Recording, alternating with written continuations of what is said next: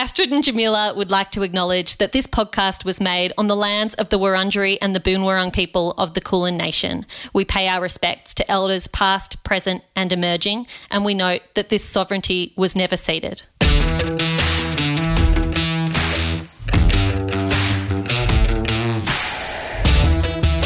Hello and welcome back to Anonymous Was a Woman. My name is Jamila Rizvi and I'm joined by my co host Astrid Edwards. And today we are speaking to award winning author Sarah Krasnostein. You will recognize Sarah's name, and that is because she wrote the best selling, both here in Australia and globally, The Trauma Cleaner about four years ago, which is an extraordinary book, which we highly recommend. We're delighted to be in conversation with Sarah today about her new work, which is called The Believer. To quote Sarah's description, this book is about ghosts and gods and flying saucers, certainty in the absence of knowledge, how the stories we tell ourselves to deal with the distance between the world as it is and as we'd like it to be can stunt us or save us. That is a very big description. Sarah has spent four years, I think, both here in Australia and in the States, talking to people who have some quite unusual beliefs. She speaks to a person who believes in ghosts, one who believes in UFOs, one who believes in the literal creation of the universe in six days, but also people who have beliefs that are more unusual, but I think really engaging and interesting to a lot of people, like a death doula who believes in dying with autonomy, not in a hospital surrounded by machines. She speaks to someone who has spent half their life in prison because they protected their child and yet they still believe in a higher power. It is a wonderful conversation that is full of possibility. I hope you enjoy it.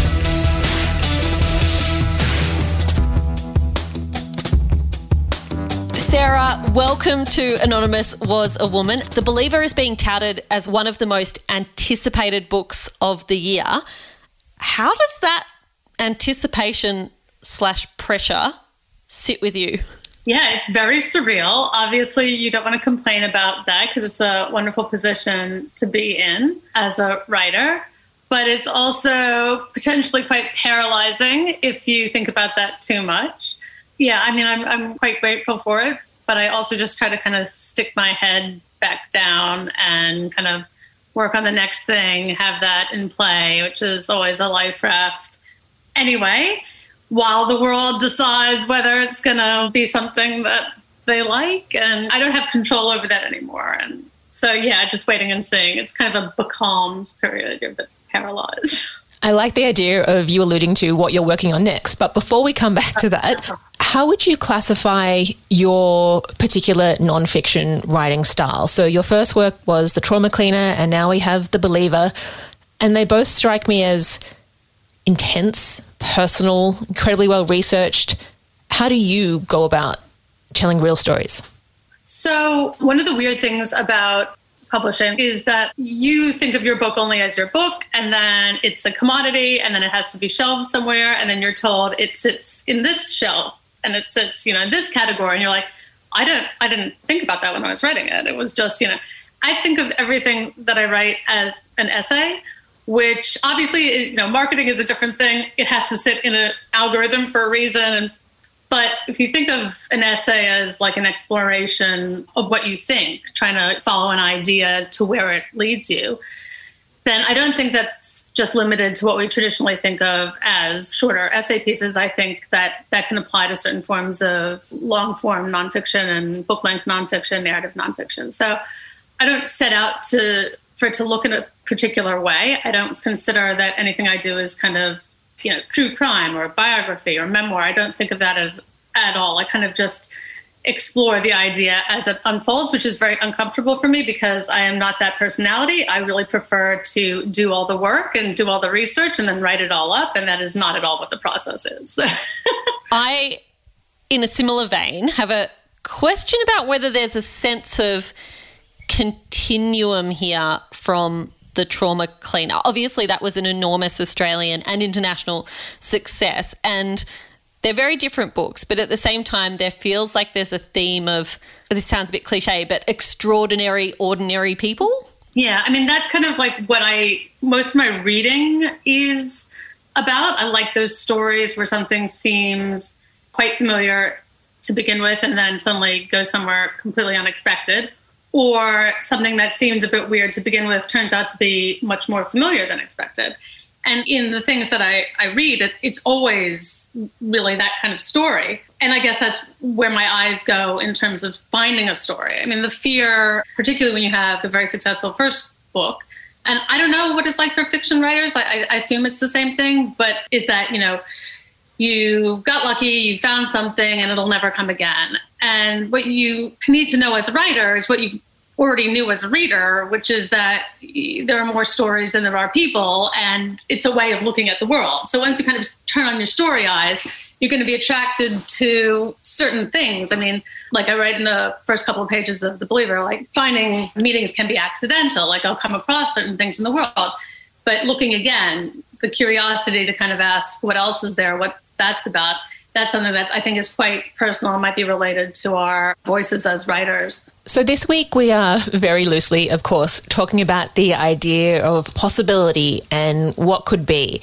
And your latest work, The Believer, goes into what people believe, what they hang their hat on, everything from religious beliefs to beliefs in the supernatural.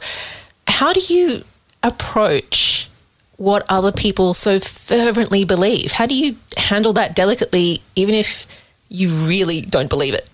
So I guess the people in this book, so there's six different stories, and I try to like braid them together to form a seventh story, which is, like you say, about belief and kind of this human tendency. And while all of those people kind of believe things that can be put on a spectrum of rationality to things that, like, most of the rest of us would be quite familiar with, to things that most of the rest of us would think is kind of wacky, there's no one there who is in there to make fun of. I think it takes four, so far, both of my books have taken four years of research and writing, and it's a lot of time to devote to an enterprise that you're undertaking cynically. And I mean, there's there are writers, TV makers that do that, and there's a big audience for that. But I'm really not so interested in making fun of anyone. I'm more interested in kind of looking for what is recognizable in something that at first appears very strange.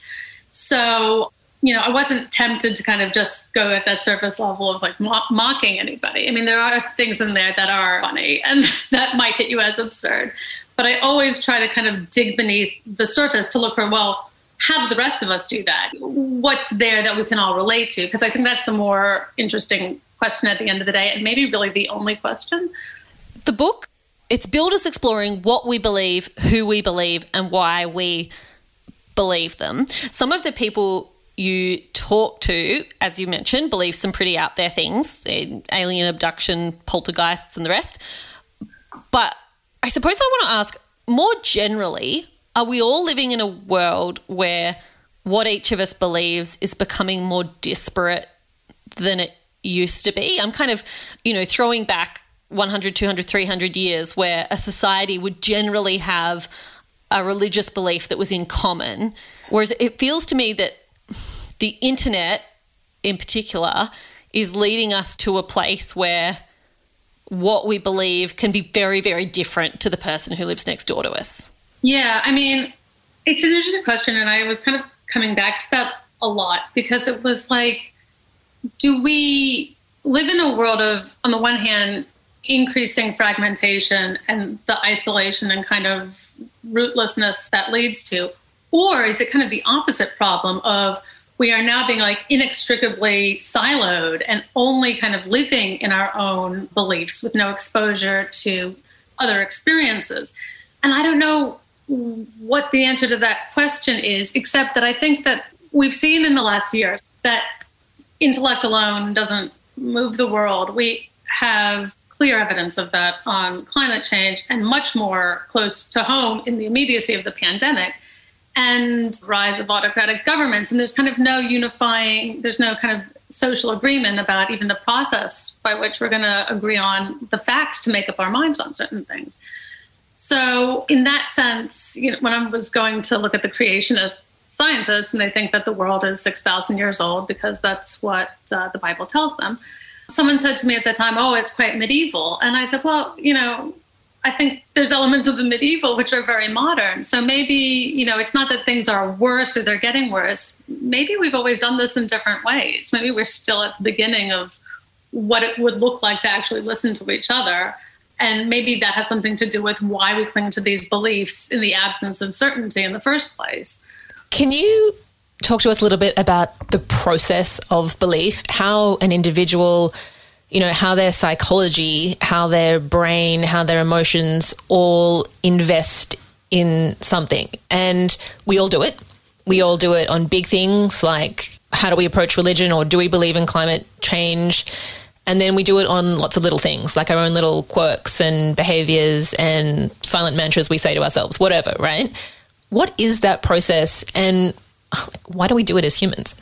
So I always kind of look at the story first and then I go to the secondary research. And I didn't want this to be too much of a kind of uh, intellectualized inquiry into the nature of belief. But when I got into that material, which you know I'm very interested in, there was a lot there that was like discomfortingly familiar. So we can talk about these people that you know believe you know there's one guy that he's a uranium specialist and he'll tell you that you know noah's flood happened 4000 years ago and ufo researchers ghost researchers it's a process which you can apply it to those things. Or you can apply it to things that are much closer to home. And we have these confirmation biases where we will forget about things that disprove what we would like to think and know is going to happen certainties.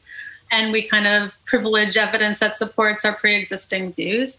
And we are wired to favor certainty over accuracy and i'm sure that supports a you know evolutionary function of keeping us safe because you know there are times when you don't want to get certain things wrong but i think you know spiritually if you want to talk about the way we're connected to each other and ourselves and the earth that that forms a way of kind of dealing with the world as it is, which is a lot of uncertainty, a lot of injustice, uh, you know, illness, death.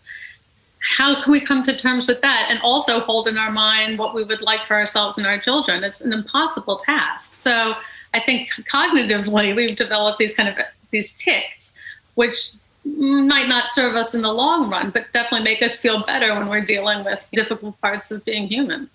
There was so much of me that couldn't help but think about American politics while reading your book, Sarah. Sometimes explicitly, but a lot of the times implicitly. And, you know, we are speaking in the weeks following the inauguration of President Biden, and we know that the last US election campaign and certainly politics in the US, but I think more broadly around the world, have increasingly been shaped by a discussion of what is fact, that facts are now up for debate rather than something that is fixed.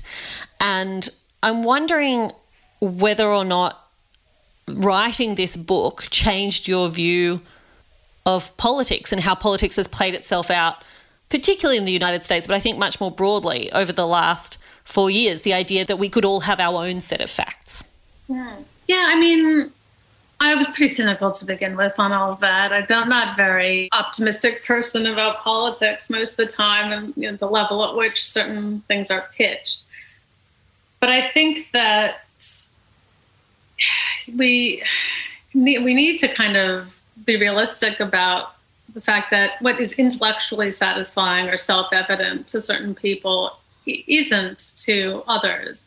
And we need to have a new way of kind of talking about these issues and it would involve kind of a laying bare of certain vulnerabilities that I don't think anyone's in a rush to do. I don't think many people are going to, you know, be quick to take up but there's, you know, a different way of doing things. So Annie, who's the death doula in her story, and Katrina, who is one of, uh, she doesn't use the word patient or client, but the woman that she was helping as she was dying you know, their honesty about things that were so uncomfortable was radical to me. It was so uncomfortable for me to be around that at the beginning because they were being much more honest about things that we kind of glance over with in anger or blame or, you know, mockery.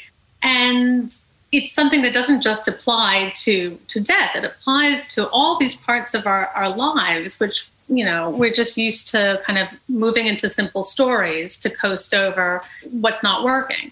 So there's definitely a different way of, of doing things. I don't know whether you're going to get a critical mass of people coming with you on it, but I think like we can at least, as readers, we already did this. We already were used to stepping into the shoes of others and the lives of others. And so maybe, you know, there is a way out of the kind of grooves that we found ourselves in. I mean, America seems a very stark uh, example of it, but we are filled with examples here. And mockery and anger is not working. And so, at least thinking for a moment, what's another way forward that might have value? I have to admit, thinking about belief, I have been, I have become fascinated with QAnoners and people oh, who yeah. believe that whole conspiracy even after the 6th of January and the inauguration of President Biden. And it's still such a hardcore belief. That is not what you write about. But I'm interested in what you said about not mocking even though you still, and we all should have, a huge respect for science based fact and evidence based reality. But when I think back on history, sometimes the person who has the first idea is mocked. And I'm thinking of the first scientist who decided that germs were real and there were these little invisible things that could kill a human. Now, at that time, that was considered a loopy idea. But over time, we have evidenced it, and now the entire planet has spent 2020 washing their hands because it really does help. So, when someone does have a radical new idea and are in the process of proving it, how do we distinguish that from someone who has just had an idea that they've basically made up and are selling as some kind of QAnon weird theory? Like, it's funny because listening to people like Annie and her friends who are like very strong radical Buddhists this notion of just accepting and sitting with you know discomfort you might feel if someone's reaction triggers something in you and you just so there's that at the one end you'd hope you'd take something from it. But then at the other end you know we have this faculty of discernment. It's not all opinions don't deserve a place at the table because we need room for everyone to be heard. And there are certain views that you know take issue with that basic fact. So i don't know how to get that balance right. I mean i'm not against mockery in all instances. I think if someone's quite dangerous, that they do need to be called out immediately. So it is, you know, a question of, of judgment. Again, I think that's where that issue of silos comes into it. We get so used to listening to our own feedback that, you know, we have this gut reaction against anyone else's opinion, or we're willing to like let anything go within our own silos. So I don't know. I think part of the answer might lie in not giving into social media too much. I think that's quite dangerous. I think we need to kind of reanimate our faculty of concentration and you know, quality control. Indeed. I don't know QAnon. That is, I think that's the only thing that can be said. I saw thing this morning, which was somebody's like apologizing to Anderson Cooper for thinking that he ate babies. And I just was like, how did we get here?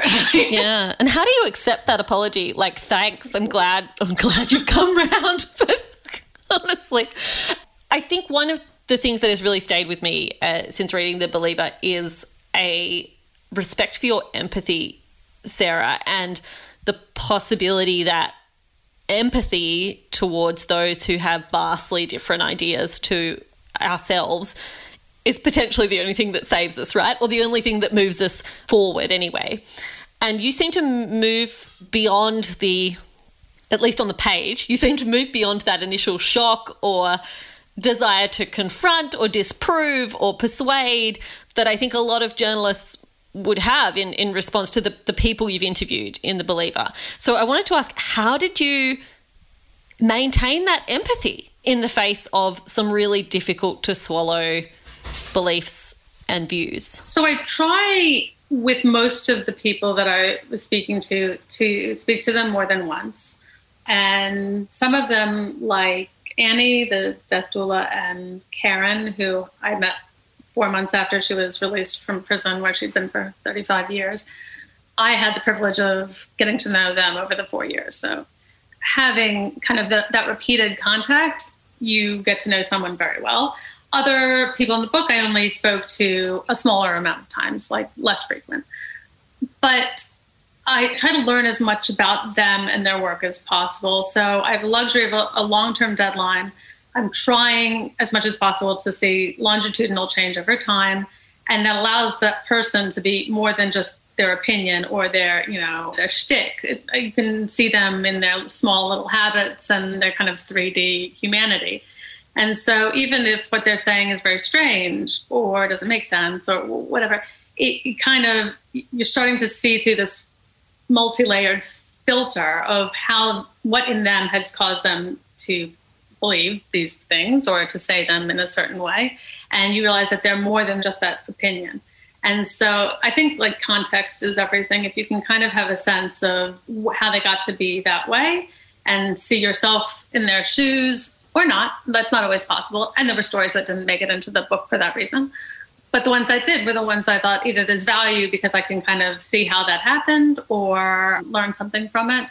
And there's bits of memoir throughout the book about me as well because I kind of think it's a ethical contract or kind of like an energy, which is like if they're being quite vulnerable and sharing personal information, I'd like to be doing a similar thing as well. And I think that we can kind of get the most valuable insights if, if we're both doing the same thing.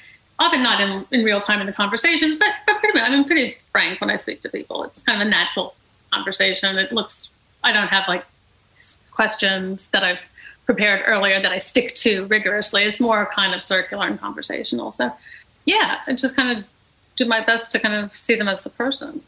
Well, I think you've done a really marvelous job of doing just that. And I think you you also kind of took us into this space between the world of these pretty out there beliefs and the ordinary world that we all live in. You know, like n- even if you are a death doula or you believe in poltergeists or whatever it might be, you still have to get the kids to school or make your breakfast or brush your teeth before you go to bed. And I think your space and capacity for empathy on the page, as well as some really beautiful writing, is extraordinary. Sarah, thank you so much for this book and thank you for being with us. Thank you guys for having me. Thank you so much.